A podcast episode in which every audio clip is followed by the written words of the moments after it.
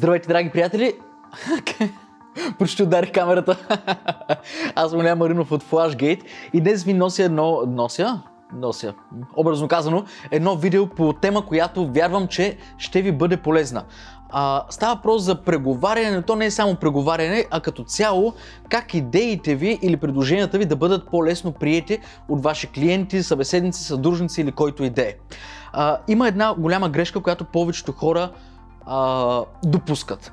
Случвало ли ви се да предложите идея, примерно, хайде да направим това, а, и от много страни да чуете, о, това и започват да изброяват негативни, а, евентуални негативни а, причини, поради които това нещо няма, няма да е добра идея. А, дори в личния живот, примерно да кажеш на мъжа си на жена си, айде отидем и къде си. О, точно сега ли, точно днес ли, точно там ли, някакси изведнъж, безпричинно, изникват а, причини, поради които безпричинно изникват причини, поради които да не се получи и да не се направи. Защо е така? Стоиш, се чудиш и, и, и когато това започне да случва в работата, примерно имаш среща с клиент и му казваш, във вашия случай трябва да се направи това.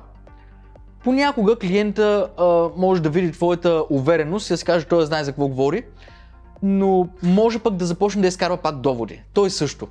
Защо се случва това? Това се случва, защото когато ти а, искаш да дадеш ясна посока на ситуацията, подсъзнателно хората и особено по-младите хора а, приемат това нещо като липса на свобода на избор. Или иначе казано, подсъзнателно се чувстват, че нямат избор и ти им даваш само една опция за посока и те или тръгват на там или не тръгват съответно се чувстват ограничени. Но това не е съзнателно. Те не го обмислят и затова да започнат да, да изкарват причини да не се случи това, което ти предлагаш, а то е по-съзнателно чувство на ограничение. Доста е просто, нали? Ако се замислиш за това, следващия път, когато разговаряш с някой, има начини, по които можеш да го избегнеш. И начина, конкретно начина, който е най-добрия, е не да казваш, първо да не казваш какво, какво трябва да стане, или какво е най-доброто, а да предложиш повече от една опция.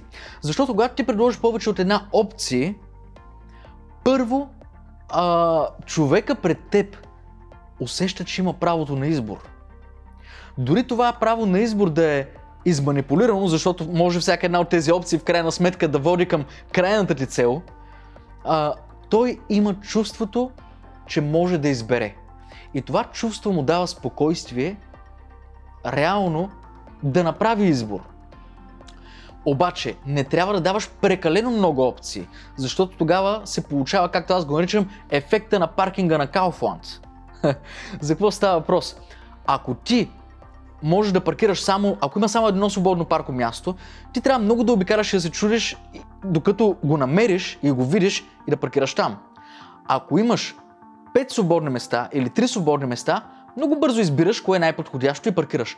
Обаче, ако има 5 паркирали коли на, на целия паркинг, не ти ли отнема повече време да решиш тук, точно пред входа или там, където ще обърнеш колата така, че багажника да сочи към входа и почваш да се двумиш или триумиш къде точно да паркираш, защото има прекалено много свободни места и съответно прекалено много опции.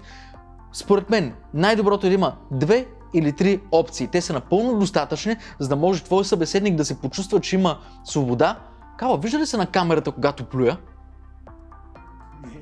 Не, защото аз го виждам заради светлините и като говоря и, и изхвърчат някакви капки. Не, не, добре. Окей, okay. добре, значи все едно нищо не съм казал.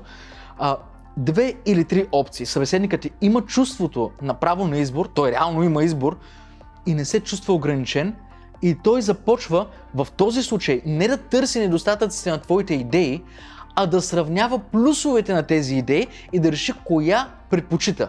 Разбираш ли разликата?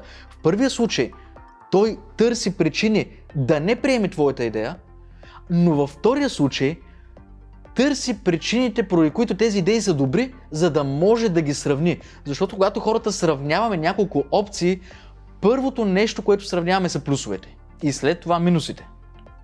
Така че, ако предложиш две или три опции, е много по-вероятно събеседникът ти да избере една от тях. Но коя от тях е по-вероятно да избере? Тук е много интересно. Ако разговаряш с човек вербално, най-вероятното е да избере последната опция. Ако дадеш три, по-вероятно е да избере третата опция. Така че позиционирай тази, която ти искаш да избере на трето място. Защо? Защото съзнанието ни работи така, че когато вербално получаваме информация, най-добре помним последното нещо, което сме чули. Обаче, ако е в писмен вид, най-добре се помни първата от всички опции, които прочете човека. Така че тогава позиционирай тази, която ти предпочиташ да, а, да се фокусираш върху нея и я служи на първо място. Примерно, можем да действаме по този, този и този начин, като на първо място е тази, която ти наистина смяташ, че е най-добрата или ти е най-изгодна, или по каквато е причина искаш човека, събеседникът ти да избере нея. Та, на практика е обратното. По вербален начин служи я като последна опция. По писмен вид служи я като първа опция. Но а, мога да ти кажа как, по какви други начини да приложиш а, тези методи. Например, в нашия вебсайт за определени услуги, които са по-големи и са съвкупност от няколко услуги, примерно фотография, сватбена фотография, или а, опции за маркетинг, а, тарифни планове. Ако обърнеш внимание, влез ако искаш и виж, за по-сериозните услуги винаги предлагаме три пакета. Като първия е най-ефтин, третия е най-скъп, но там имаме малко по-различна стратегия. В този случай, първия пакет е направен така, че да бъде достатъчно ефтин, че всеки клиент да може да си го позволи. Втория е най-изгоден, но третия е най-надут и гарантира най-силен ефект. Съответно, ако някой се чувства несигурен, избира първия, защото е най-минималната инвестиция.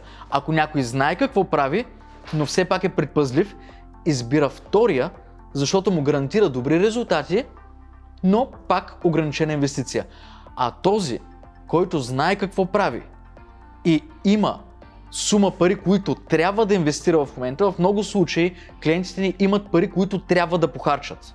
А, повечето хора си мислят, че всеки един клиент нали, смята как да похарчи по-малко, но има много случаи, в които клиентите ни имат хикс пари и те трябва да ги вкарат ня- някъде и търсят къде е най-добре да ги вкарат.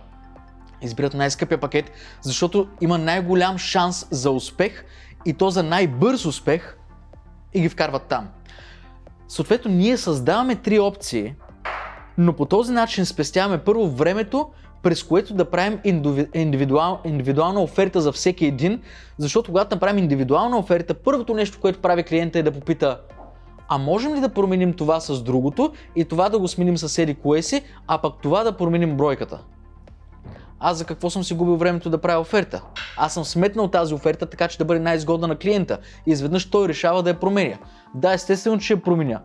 Това ме е работата. Обаче, не е ли по-лесно, ако аз просто като за начало му дам три опции, от които той да избере? Много по-лесно избира, когато се свържи с нас. Той се свърза с вече взето решение и освен това, изключително рядко иска промени по тарифния план. Така че, това е една от главните причини, поради които ние пишем цените си в вебсайта. Много наши конкуренти, аз би ги нарекал колеги, не си пишат цените, искат да се свържиш с тях за да ти дадат цена. И затова супер много време отива в това те да правят оферти, а, да пишат, да препоръчват, да променят и да проспектират. Ние не искаме да направим това. Аз мразя да правя оферти. Защото ги правим много добре и за да ги направим много добре и се изисква много време. Точно след като запиша това видео, аз трябва да направя две оферти.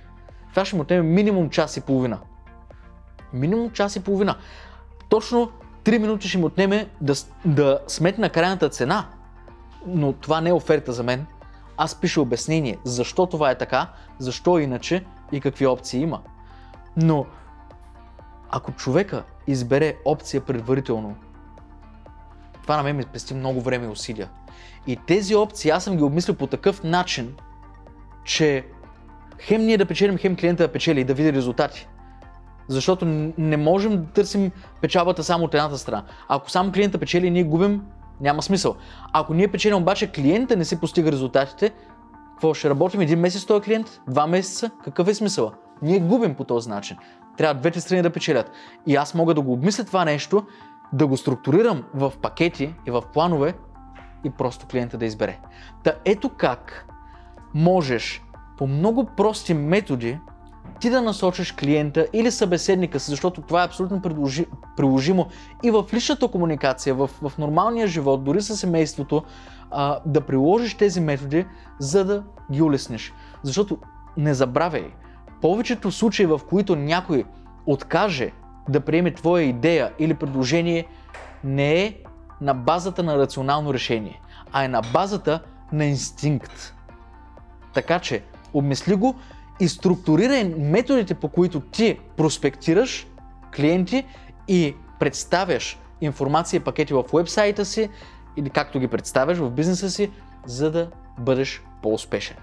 Приятели, надявам се това видео да ви е било интересно и най-вече полезно, защото ако е било така, най-доброто нещо, което можете да направите, за да ни се отблагодарите, е да го споделите с ваши приятели и колеги, които биха се облагодетелствали от това да чуят тази информация. Така че направете го. Не да спамите, просто го изпратете по Messenger, WhatsApp, Viber, изпратете го на някой приятел, на който може наистина да му е полезно. Ако сте нови, кликнете върху иконката, ето тук, на логото, с логото на нашата фирма. Абонирайте се, кликнете върху камбанката, за да получавате уведомления и също така хвърлете едно око върху видеото, което ви препоръчваме, защото най-вероятно ще ви бъде интересно. До нови срещи!